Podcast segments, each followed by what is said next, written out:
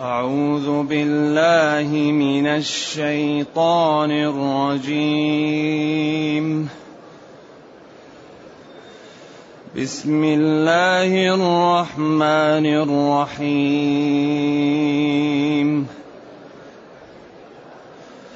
ألف لام را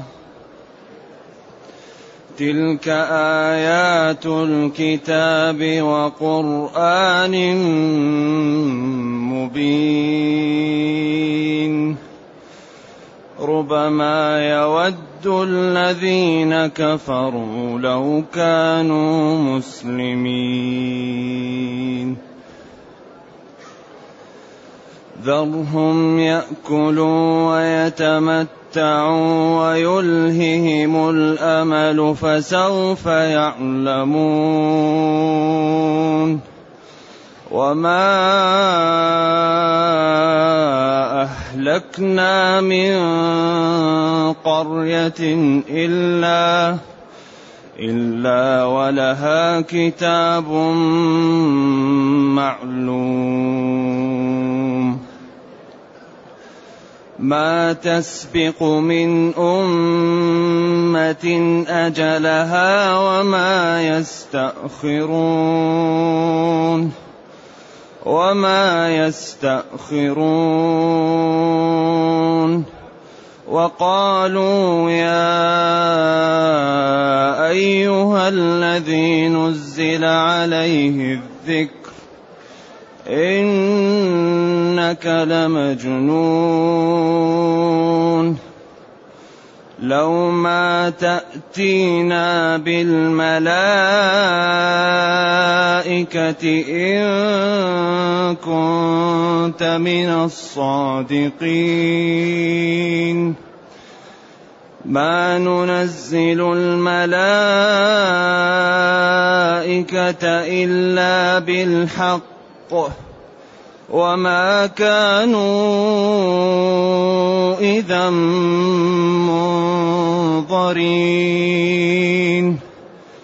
إنا نحن نزلنا الذكر. إنا نحن نزلنا الذكر وإنا له لحافظون. ولقد أرسلنا من قبلك في شيع الأولين وما يأتيهم من رسول إلا كانوا إلا كانوا به يستهزئون. كذلك نسلكه في قلوب المجرمين. لا يؤمنون به وقد خلت سنة الأولين. ولو فتحنا عليهم بابا من السماء فظلوا فيه يعرجون. لقالوا إنما سكرت أبصارنا. إنما سكرت أبصارنا بل نحن قوم مسحورون.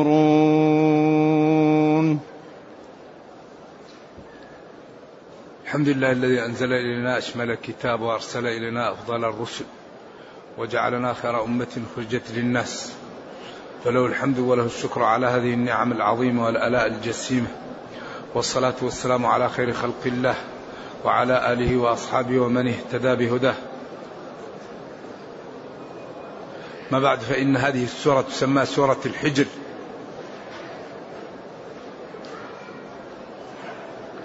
لقوله كذب أصحاب الحجر المرسلين.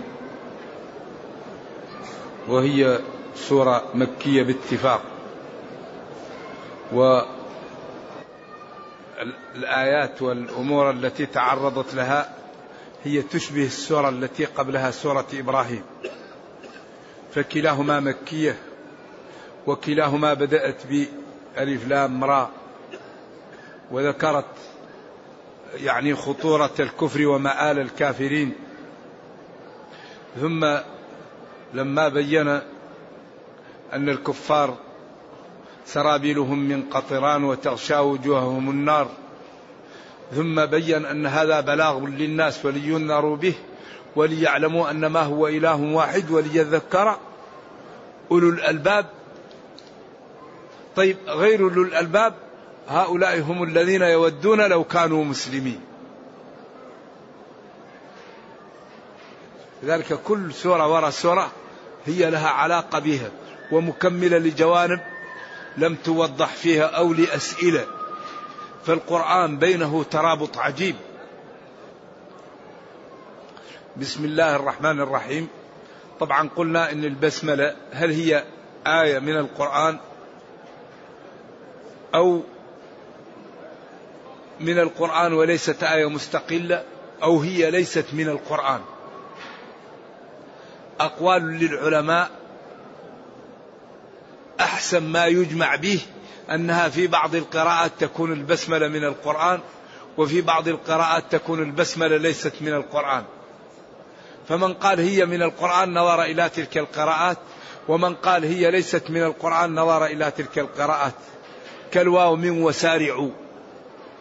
قراءة عاصم وسارعوا. قراءة نافع قارئ أهل المدينة سارعوا إلى مغفرة من غير الواو.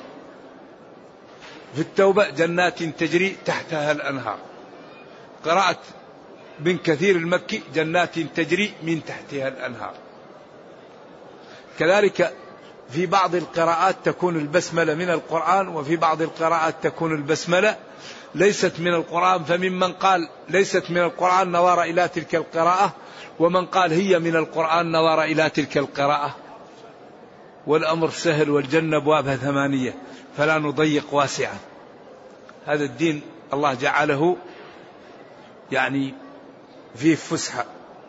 ولذلك قالوا وليس للقرآن تعزى البسملة.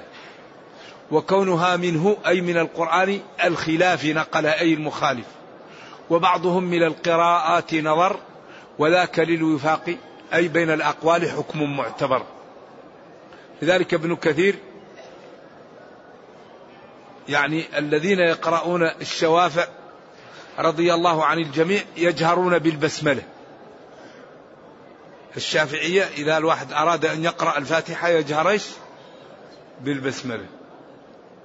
لكن الأحناف المالكية والحنابلة يسرون بالبسملة. فلو كانوا يرون أن البسملة من القرآن لما يسرون بها؟ لما يسرون بآية من القرآن. أما الشافعي الذي يعني يقرأ بقراءة ابن كثير لأن الشافعي كان في مكة وأخذ قراءة ابن كثير يجهر بيش بالبسملة. والكل صحيح والكل عليه الأدلة والأمر سهل. بسم الله الرحمن الرحيم. أبتدئ قراءتي بتسمية المعبود بحق. الذي شملت رحمته جميع الخلق وخص المسلمين برحمة خاصة في الدنيا والأخرى. هذه هي البسملة. يعني باسم اسم مصدر من سما يسمي اسما. هي باسم اسم مصدر. لأنه سماه يسميه تسمية. فبسم الله كأنني أبتدئ قراءتي بتسمية الله. أي بتسمية المعبود بحق اللي هو الله. الذي شملت رحمته جميع الخلق وخص المسلمين برحمة خاصة في الدنيا والأخرى. ألف لام را. ألف لام را. هذه الحروف عجيبة. ألف لام را. لذلك اختلف العلماء فيها إلى قولين. قول إنها من المتشابه. وهذا قال به جل من العلماء من الصحابة والتابعين وأتباعهم والأئمة. ولذلك يقول بعضهم ألف لام ميم الله أعلم بمراده بها.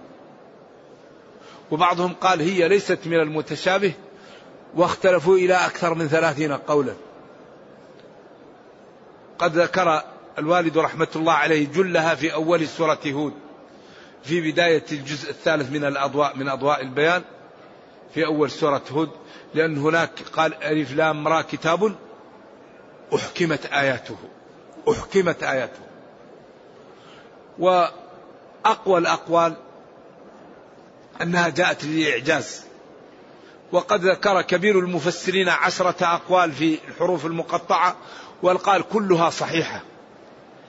والذي يظهر أن هذه الحروف جاءت للإعجاز. والذي يدل على ذلك أنها كل ما جاءت يأتي التنويه بعدها بالقرآن في أغلب الأماكن التي تأتي فيها. فالله يقول لهم أنتم أصحاب فصاحة وبلاغة. وقد وصلتم في ذلك إلى المرتبة العليا.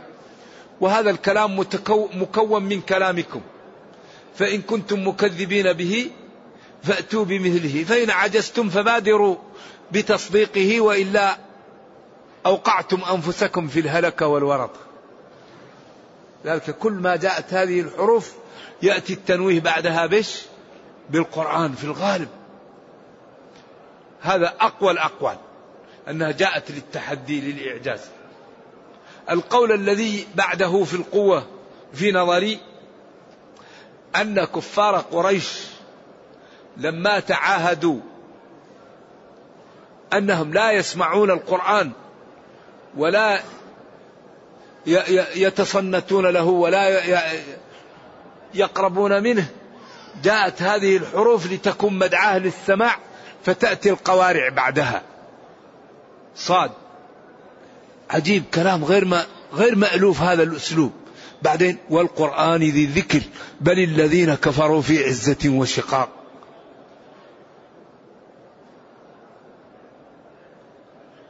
ألف لام ميم صاد.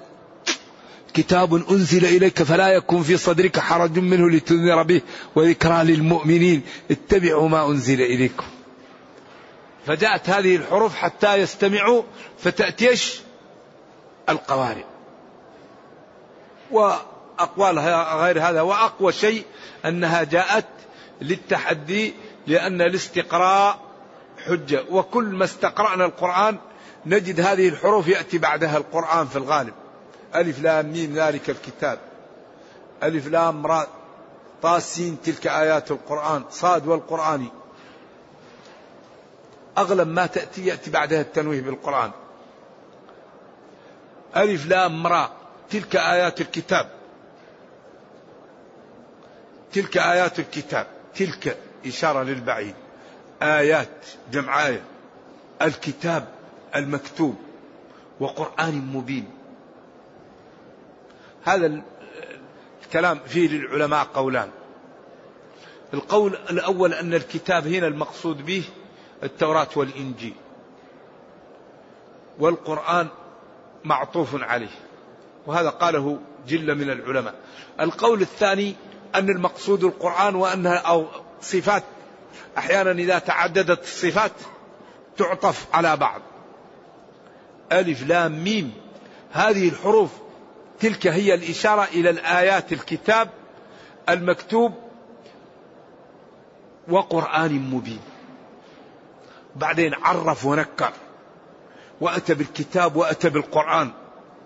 ليدل ذلك على أن هذا الكتاب جمع من الجمال والجلال والحسن والإعجاز والمنافع ما لا يجمعه كتاب آخر.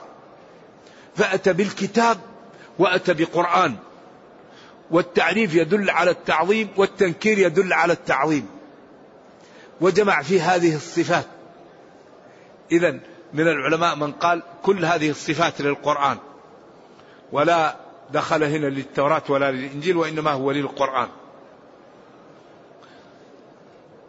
آيات جمع آية. والكتاب المكتوب. وقرآن مبين. الكتاب من الكتب. والكتاب يدل على كل الكتب. وقرآن وفعلان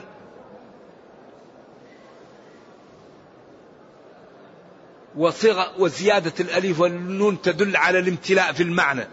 إما فعلان بمعنى فاعل أو فعلان بمعنى مفعول أو هما معا. فالقرآن جامع لثمرات الكتب المتقدمة تبيانا لكل شيء ومهيمنا عليه. وأوحي إلي هذا القرآن لأنذركم به ومن بلغ. فهو جامع لثمرات الكتب المتقدمة وجامع لكل ما تحتاجه الأمة من المنافع في دنياها وأخراها. وكل قضية نزلت في القرآن بيانها. فهو جامع للخير وللمنافع ولكل ما نحتاجه. أو هو فعلان بمعنى مفعول مبرز ومبين وموضح لما نحتاج إليه فهو ذلك موضح فيه والنبي صلى الله عليه وسلم بينه وقال له ربه لتبين للناس ما نزل إليهم ونزلت اليوم أكملت لكم دينكم. فهو أنه مبين وموضح وكل شيء فيه مبين لنا. أو هما معا. هو جامع لثمرات الكتب ومبين وموضح ونور وهداية وخير وكل ما نحتاج إليه فهو موجود فيه. اذا هذه الحروف المقطعة هي تلك إشارة إلى آيات الكتاب وهو القرآن المبين. أي الواضح الذي لا لبس فيه. ثم قال: ربما يود الذين كفروا لو كانوا مسلمين. أو ربما يود الذين كفروا لو كانوا مسلمين. قرأتان سبعيتان. قرأ نافع وعاصم ربما وقرأ الباقي أظن ربما أغلبهم. ورب أقوى الأقوال فيها أن حرف جر شبيه بالزائد. وما كاف لرب عن العمل.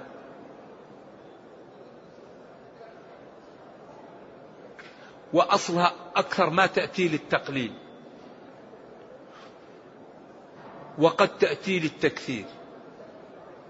وقيل أصلها تأتي للتكثير وقد تأتي للتقليل. وقيل تأتي لهما معا. وذكروا فيها أكثر من عشر أقوال. ذكرها أبو حيان في البحر وزاد عليه الألوسي في كتابه روح المعاني. وما هنا احتمال أن تكون زائدة وأن تكون نكرة موصوفة.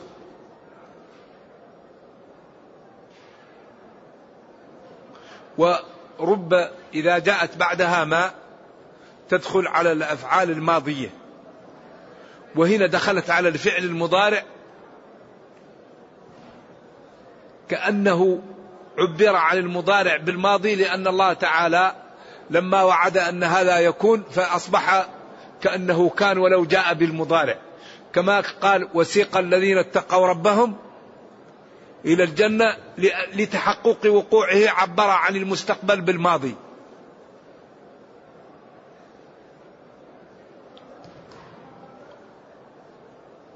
فربما تدل على التقليل وقيل وهنا مستعارة من التقليل للتكثير وقيل تدل على التقليل والتكثير يود يتمنى الذين كفروا لو كانوا مسلمين. يتمنى الكفار لو كانوا مسلمين. متى هذا؟ قيل عند انتزاع الروح عندما يشاهد الكافر الملائكة وتبدأ تنزع الروح. يتمنى لو كان إيش؟ مسلم. وقيل هذا في المحشر. لما يأتوا الناس للمحشر وتطير آه، الصحائف وكل واحد يأخذ كتابه يتمنى الكافر لو كان مسلما. وقيل هذا لما يخرج العصاة من المسلمين من النار. لأن عصاة المسلمين يدخلون النار فيقول الكفار ما فائدة إيمانكم وأنتم الآن معنا في النار؟ فورد في الآثار يغضب لهم الرب ويقول لا يبقى مسلم في النار أبدا. كل المسلمين يدخلون في الجنة.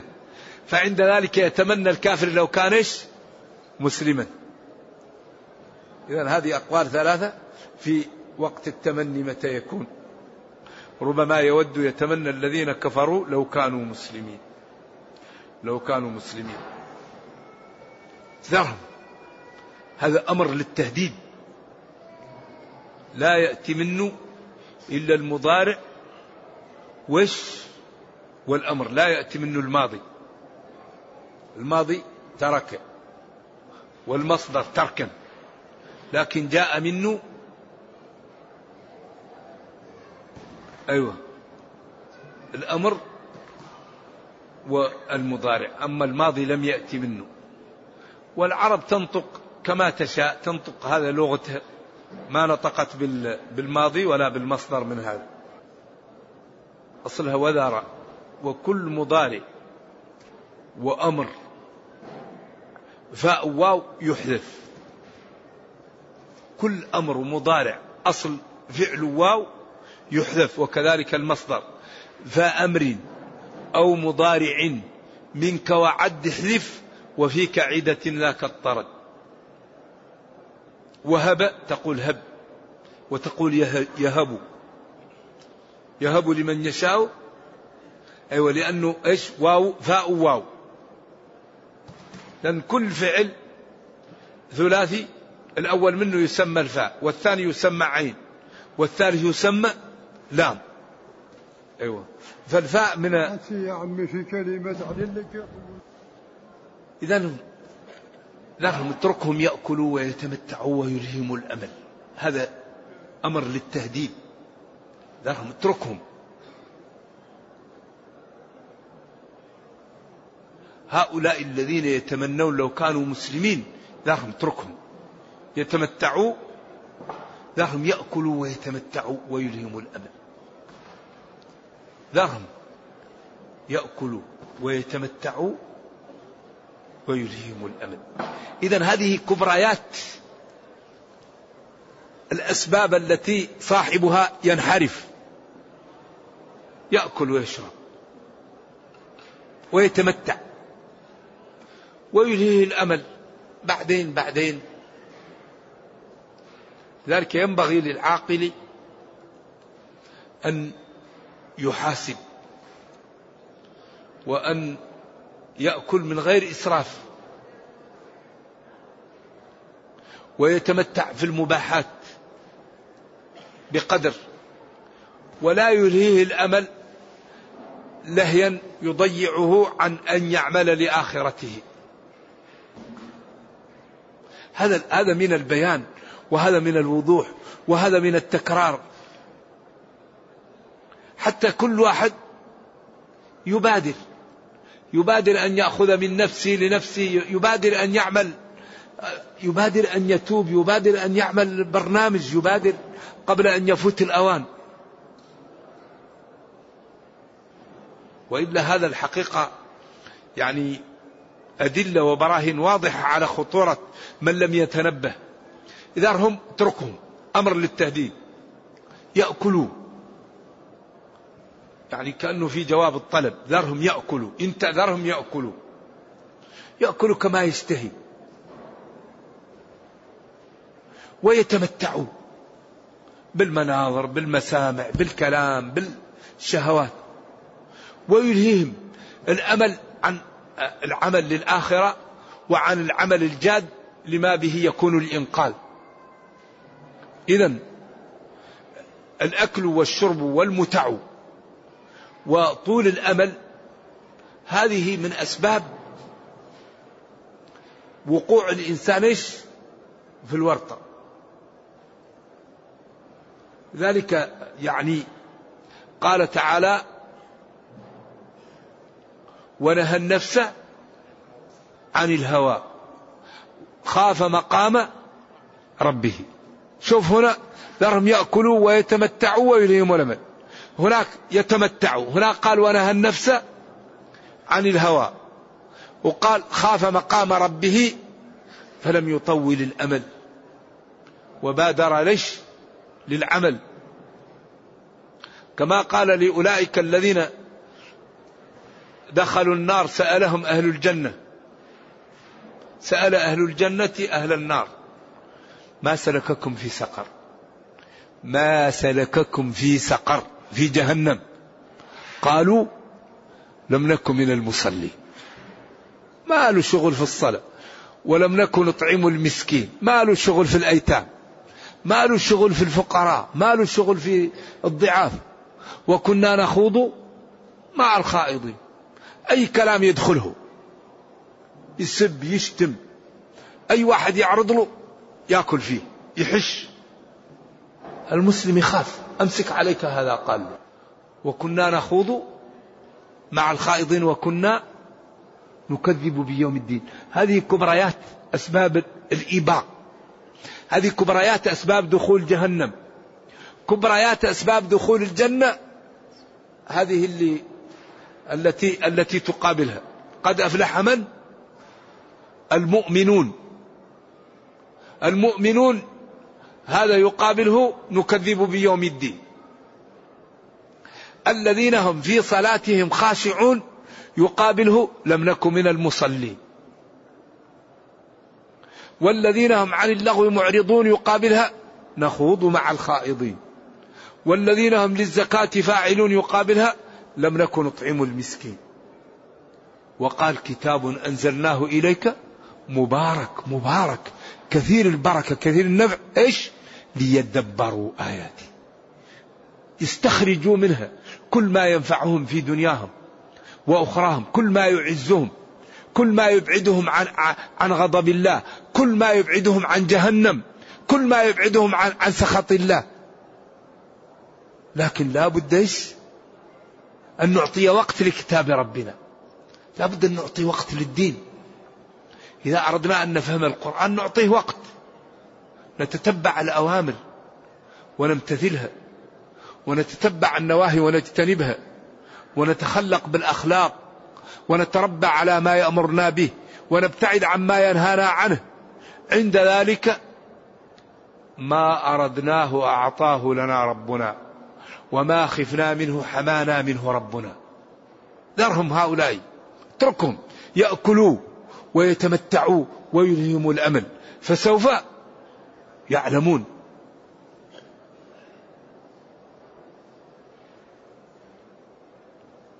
ذرهم هؤلاء الذين يتمنون يوم القيامة ذرهم يأكلوا ويتمتعوا ويلهموا الأمل. فسوف يعلمون عاقبة ما فرطوا فيه من العمل ومن العبادة لربهم ويجنون ثمار أكلهم ولعبهم وتمتعهم وأملهم الذي أتى سيجنون ثمار ذلك. ثم قال وما أهلكنا من قرية إلا ولها كتاب معلوم. ما أهلكنا من قرية. من هنا زائدة. وحروف الجر منقسمة ثلاثة أقسام. حرف زائد وحرف شبيه بالزائد وحرف أصلي فالزائد هو الذي لا متعلق له ولا معنى إلا التأكيد ك وما أهلكنا من قرية. داخل على المفعول وما أهلكنا قرية. فجاء للتأكيد.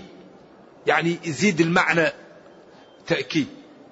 لأن بعد النكرة تكون نص في في في في في, في سياق النفي. والشبيه بالزائد رب له معنى ولا متعلق وأصلي له متعلق ومعنى كقوله تعالى سبحان الذي أسرى بعبده ليلا من المسجد الحرام. فمن حرف الابتداء الغاية أصلي له إيش؟ معنى ومتعلق. وربما حرف شبيه بالزائد له معنى ولا متعلق له. و ما أهلكنا من قرية هو حرف زائد لا متعلق له ولا معنى إلا تأكيد الجملة. وفي فرق بين الزائد والحشو. الحشو لا يكون في كتاب الله. أما الزائد هذه الحروف تأتي زائدة لأجل لأجل تأكيد الكلام. والقرآن نزل بلسان عربي مبين. أيوة كما قال إن الله لا يستحي أن يضرب مثلا ما.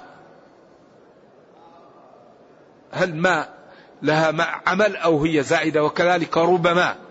هل هي نكرة آه يعني موصوفة أو هي حرف زائد؟ أقوال للعلماء. ما جاءنا من بشير. أصلها ما جاءنا بشير. فهي مؤكدة للمعنى. إذا وما أهلكنا من قرية.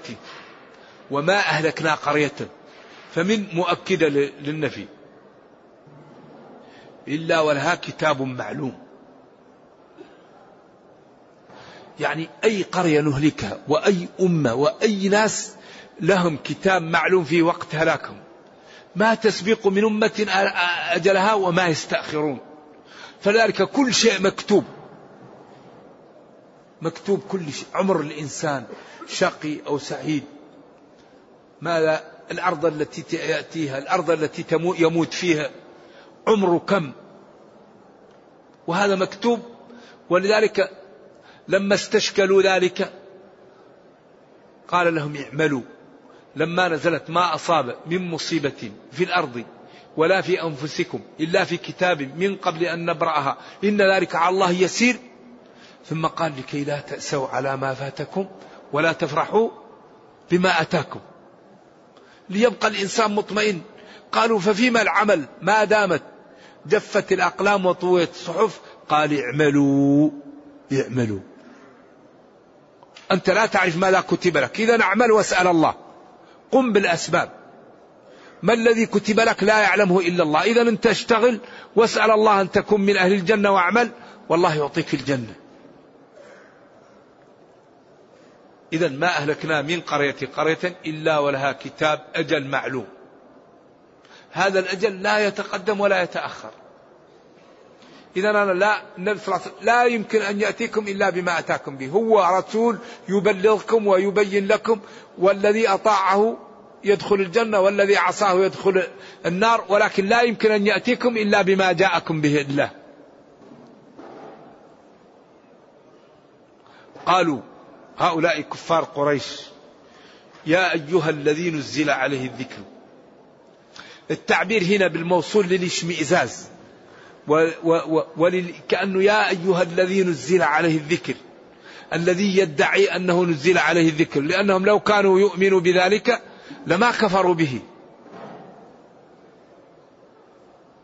يا أيها الذي نزل عليه الذكر في, في زعمه إنك لمجنون. هذا قلة أدب وقلة حياء وأسلوب يدل على عدم اكتراثهم.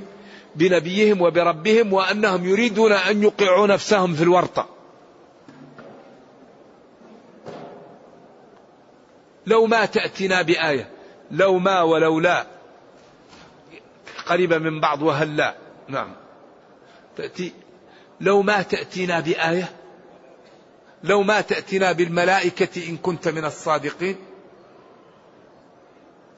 هل لا جئتنا بالملائكة إن كنت من الصادقين يشهدوا على ما جئتنا به؟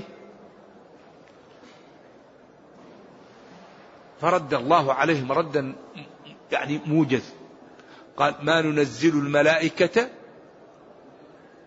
إلا نزولا متلبسا بالحق وأنتم الذي تريدونه غير حق وهو تعنت ولا تريدون الحق لأن ما جاء به من الحق يكفي وما جاء به من الحجج والبراهين يدل على صدقه. ولو جئنا بهذا الذي طلبتم لهلكتم. وتدبيري أن منكم من يدخل الإسلام ومن أصلابكم من يدخل الإسلام.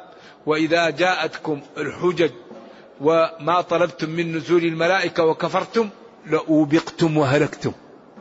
كما قال تعالى وآتينا ثمود الناقة مبصرة أي آية واضحة فظلموا بها فأهلكناهم.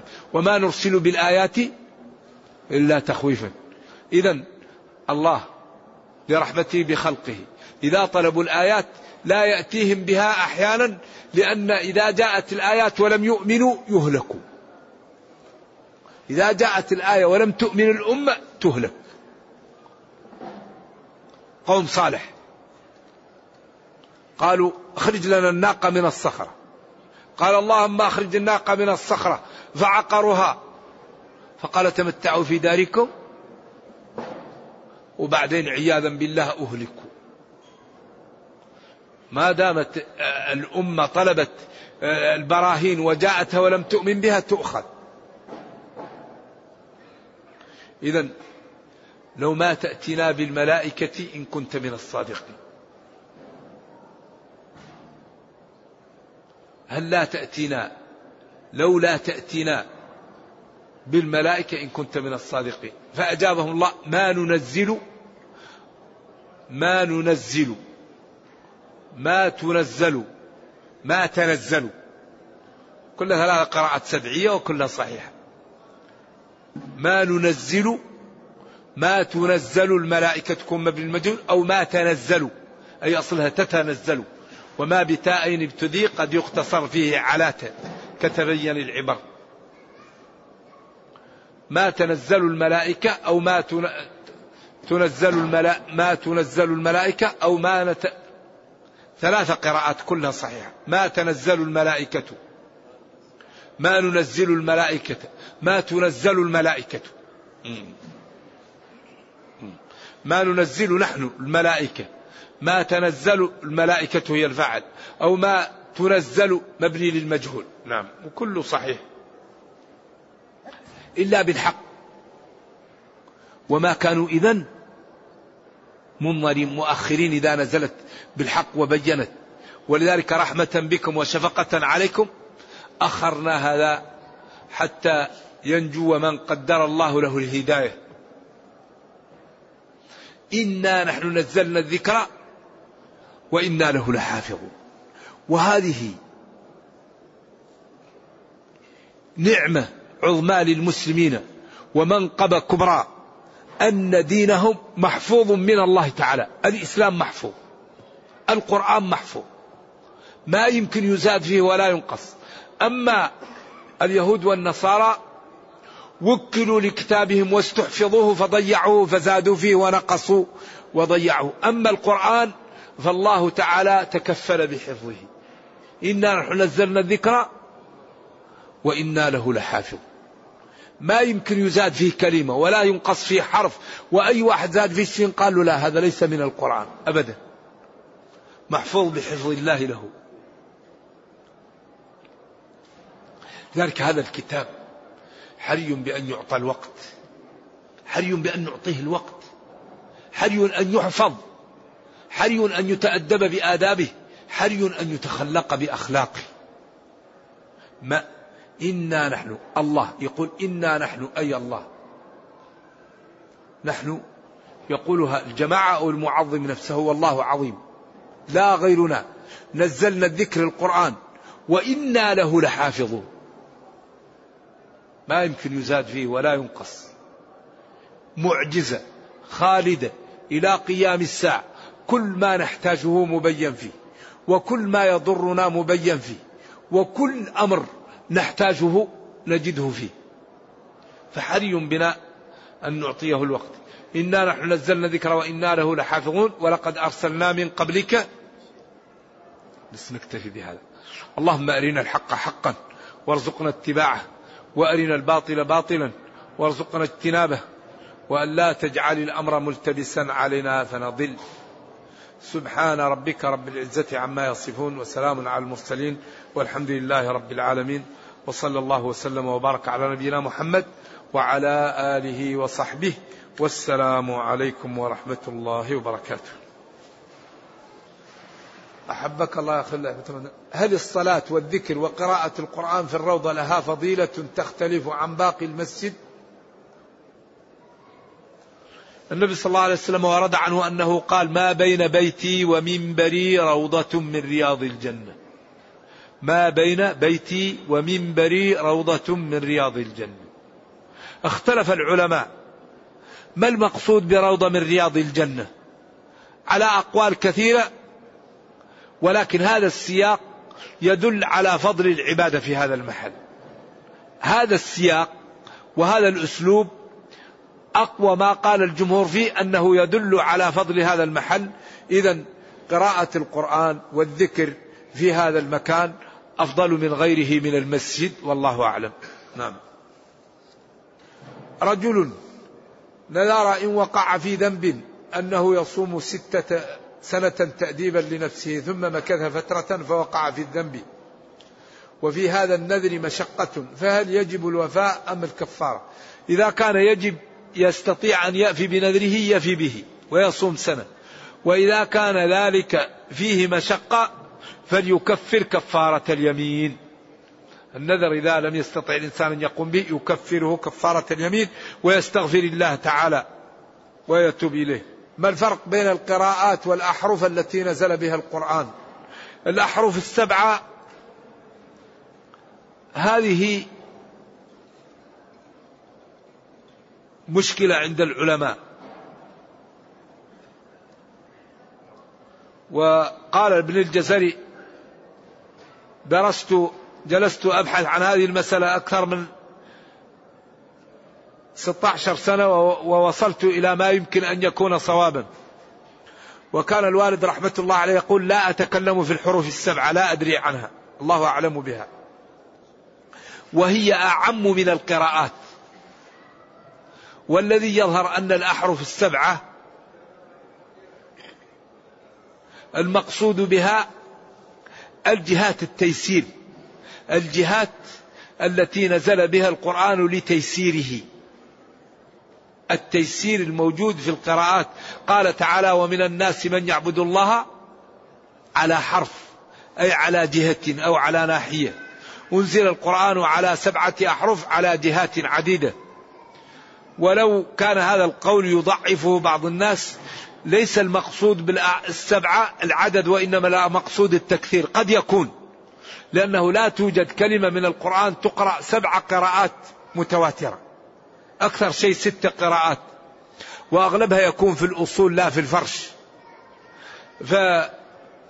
فالمقصود الجهات التي جاء فيها التيسير أن القرآن جاء بطرق ميسرة ولذلك قال زدني فزادني قال زدني فزادني. وقال أنزل القرآن على سبعة أحرف. والحق أن هذا يعني الأمر الذي يقصد به التيسير. وكثير من العلماء يقول الله أعلم ولكن القراءات أعم منها الأحرف السبعة. لأن القراءات داخلة في الأحرف السبعة وليس المقصود بالأحرف السبعة القراءات السبعة. بلا شك وهذا غلط. لذلك أحسن الكلام في هذا ما ذكره ابن قتيبة. والرازي وابن الجزري وذكر الأقوال الثلاثة صاحب مناهل العرفان.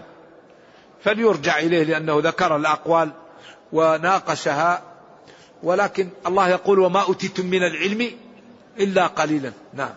اختلف القراء القرآن في القراءة القراءات السبع. في حديث في معناه من زاد في القرآن حرف أو نقص حرف فقد كفر أو وضح القرآن لا يزاد فيه ولا ينقص ولكن القراءات المتواترة عشر. السبع بالإجماع. والثلاثة فيها خلاف لكن ضعيف مثل السبع. والصحيح عند المحققين أن القرآن لا يقرأ إلا بال عن طريق القراءات العشر. نافع المدني وابن كثير المكي وأبو عمرو البصري وابن عامر الشامي والكوفيون أيوة اللي هما آه، عاصم وحمزة والكسائي وخلف العاشر ويعقوب الحضرمي وأبو جعفر المدني. يعني مكمل للعشرة خلف في اختياره وأبو جعفر المدني ويعقوب الحضرمي. هذا مع بصري. فهذه فهؤلاء القراءات العشر يقرأ بها وما زاد عليه فهو شاذ لا يقرأ به. مثل الثلاثة ورجح النظر تواترا لها لدى من قد غبر. يجوز أن يقرأ بها وأن يقرأ بها القرآن وما زاد على العشرة فهو شاذ. هذا الذي يقوله المحققون. ما الفرقة الناجية التي ذكرها الرسول صلى الله عليه وسلم؟ الفرقة الناجية هي التي كانت على ما عليه النبي صلى الله عليه وسلم وصحابته. هي التي تمتثل الأوامر وتجتنب النواهي ولا تكون ولا تترك النصوص لغيرها ولا تبتدئ وتكون على ما كان عليه النبي صلى الله عليه وسلم وأصحابه. نعم، هذه هي الفرقة الناجية. هم المسلمون المستقيمون هم الفرقة الناجية. إن الدين عند الله الإسلام. ومن يبتغي غير الإسلام دينا فلن يقبل منه. قل هذه سبيلي أدعو إلى الله على بصيرة. الفرقة الناجية هم المسلمون الذين يتبعون الكتاب والسنة. تركت فيكم ما إن تمسكتم به لن تضلوا بعدي. كتاب الله والسنة وكل الناس يقول نحن الفرقة الناجية. لكن الفرقة الناجية هي التي اتبعت النبي صلى الله عليه وسلم والصحابة وأخذت بالكتاب والسنة. فلا تسب الصحابة. ولا تترك النصوص. ولا تبتدئ. يقول رأيت في منامي ويجعل هذا دين. أو استحسن شيخي. لا. اتبعوا ما أنزل إليكم. الفرقة الناجية تتبع النصوص. لا تأخذ بقول في المنامات لأن المنامات لا يؤخذ منها الحكم. ولا تؤخذ بالإلهامات. لا تؤخذ الأحكام من المنامات ولا من الإلهامات. تؤخذ الأحكام من الكتاب والسنة والإجماع والقياس الصحيح. هذو الأربعة هم اللي يؤخذ منهم أما المنامات والإلهامات والتحسينات لا لا لا.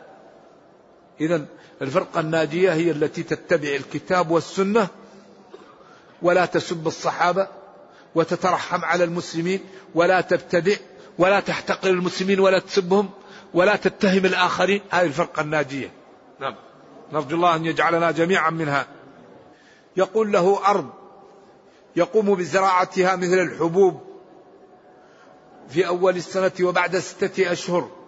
أقوم بزراعة الأرز. هل أقوم بدفع الزكاة عند كل حصاد أو أقوم بدفع الزكاة في نهاية العام؟ من المبلغ المجموع علما بأن الزراعة للتجارة. الزراعة ما دامت حبوب موجودة وآتوا حقه يوم حصاده. ما دام عندك حبوب موجودة يوم حصادها تدفع منها فيما سقت السماء العشر وفيما سقي بالنضح. نصف العشر ليس فيما دون خمسة أوسق صدقة. إذا بلغت تقريبا 300 صاع الوسق ستون صاعا. خمسة في ستة كم؟ ستين. 360 صاع. هذا مبلغ ال كم؟ ستين صاع. ست خمسة أوسق كل وسق ستين صاع. ستين في خمسة كم؟ المهم إذا وصل خمسة, خمسة, خمسة أوسق يكون في زكاة. اللي أقل من خمسة أوسق ما في زكاة. إذا أراد الشخص إذا كان هو أصلا الحبوب هذه للتجارة وكان هو تاجر ولم يقصد الحصاد هذا لا أدري. إذا كان في من يقول يجمعها ما عنده ويجعلها ناض مع نهاية السنة لكن المعروف أن الحبوب تدفع زكاتها عند حصادها بخلاف التجارة الأخرى. الدور والبيوت إذا كانت للتجارة يزكيها كل سنة إذا كانت للإيجار يزكي الخارج منها. أما إذا كانت الأرض والبيوت والدكاكين للتجارة يجمع كل ما عنده من الأصل ويزكي يدفع 2.5% أما الحبوب عند حصادها يطلع الزكاة منها لقوله وآتوا حقه يوم حصاده. يقول نرجو منكم إيضاح حرف الجر له متعلق. يعني الجر والمجرور والظرف لا بد لهم من متعلق. تقول فوق. جلست فوق البيت. أو دخلت في الدار. ففي الدار هذا الجار والمجرور له متعلق وهو الدخول أن الدخول في الدار.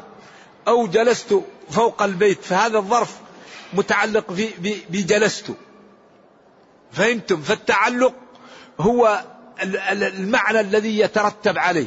ولذلك إذا قلنا سبحان الذي أسرى بعبده ليلا من المسجد. لأن ابتداء السري من وين؟ من المسجد. فهذا حرف أصلي وله معنى. فهو الابتداء الغاية وله متعلق وهو أسرى. لكن ربما شبيه بالزائد فله معنى وهو التقليل وليس له متعلق. أما الزائد لا متعلق له ولا ولا معنى إلا التأكيد. هذا المقصود. واضح؟ يقول في داخل الحمام إذا عطست تذكر الله إذا كان المحل نظيف إذا كان غير نظيف أو أنت على قريب منه تخليك حتى تخرج وبعدين تذكر الله. هل هناك قرآن مكتوب بغير الرسم العثماني وإن كان لا يوجد؟ فلماذا نعرف المعرف؟ القرآن لا يكتب إلا بالرسم العثماني. قال العلماء القرآن متميز بمعانيه وبحروفه وبإعجازه وبرسمه. نعمة نعمة نعمة. ها سأريكم دار الفاسقين. في واو زايد. بعدين الصلاة في واو زايد. مئة في ألف زايد. عادا وثمود في ألف زايد. كلمات فيها حروف زائدة. هكذا كتبوه حتى يبقى القرآن متميز. ولذلك قال المحققون لا يجوز كتب المصحف إلا بالرسم العثماني. هذا حتى يبقى متميز. هل السجادة المعدة للصلاة تعتبر مانع من المشاة الذين يمرون من أمام المصلي؟ ليست ساترة. الساترة يكون طويل. إذا كان يريد ساترة تكون مثل الرحل. مثل هذا ال أيوة. تكون نعم. هذا الذي يكون نعم. يكون ساترة. ولا ينبغي للمسلم أن يصلي إلا وراءه ساترة. ولا ينبغي للمسلمين أن يمروا أمام المصلي. إذا كان المسلم مشغولا فليصلي في طرف الصفوف. لو يعلم المار بين يدي المصلي ما ما ما عليه أو ما لا عليه لكان خيرا له أن يقف أربعين. قال أربعين يوما قال أبيت قال أربعين شهرا أبيت أربعين سنة أبيت. ما يعرف أربعين ماذا فلذلك ينبغي للمسلم أن لا يصلي في طريق الناس وينبغي للمسلم إذا وجد طريقا لا يمر بين يدي المصلي. فإذا لم يجد المصلي إلا الطريق أو لم يجد المار إلا طريق أمام المصلي وما جعل عليكم في الدين لكن لا ينبغي أن نفعل هذا. ينبغي أن, أن نحافظ على حسناتنا ونحافظ على حسنات المصلي. فلا نمر بين يدي المصلي. وإذا كان أحدنا عنده شغل قبل بدء الصلاة يخرج ويكون في, في آخر الصفوف حتى إذا صلى ينطلق. أما يدخل في داخل ويصلي ويمر بين المصلي هذا لا ينبغي. لو يعلم المار بين يدي المصلي ما لا عليه. لكان خير له أن يقف أربعين. فلا يستعجل المسلم وهذا الدين لازم له من تضحية. نحن نريد الجنة بعدين نمر بين يدي المصلي نغتاب. الجنة يبقى لها ليبقى الجنة يبقى له انتبه يا شباب يا مشايخ. لا بد نترك المعاصي لا بد نترك. هذا ترى بين يدي المصلي تحسبونه هينا إيش؟ فلا يمر المسلم بين يدي المصلي إلا إذا لم يجد مندوحة. يقف خمس دقائق عشر دقائق. إذا كان عنده شغل يخرج ويصلي في نهاية الصفوف. نرجو الله لي ولكم التوفيق.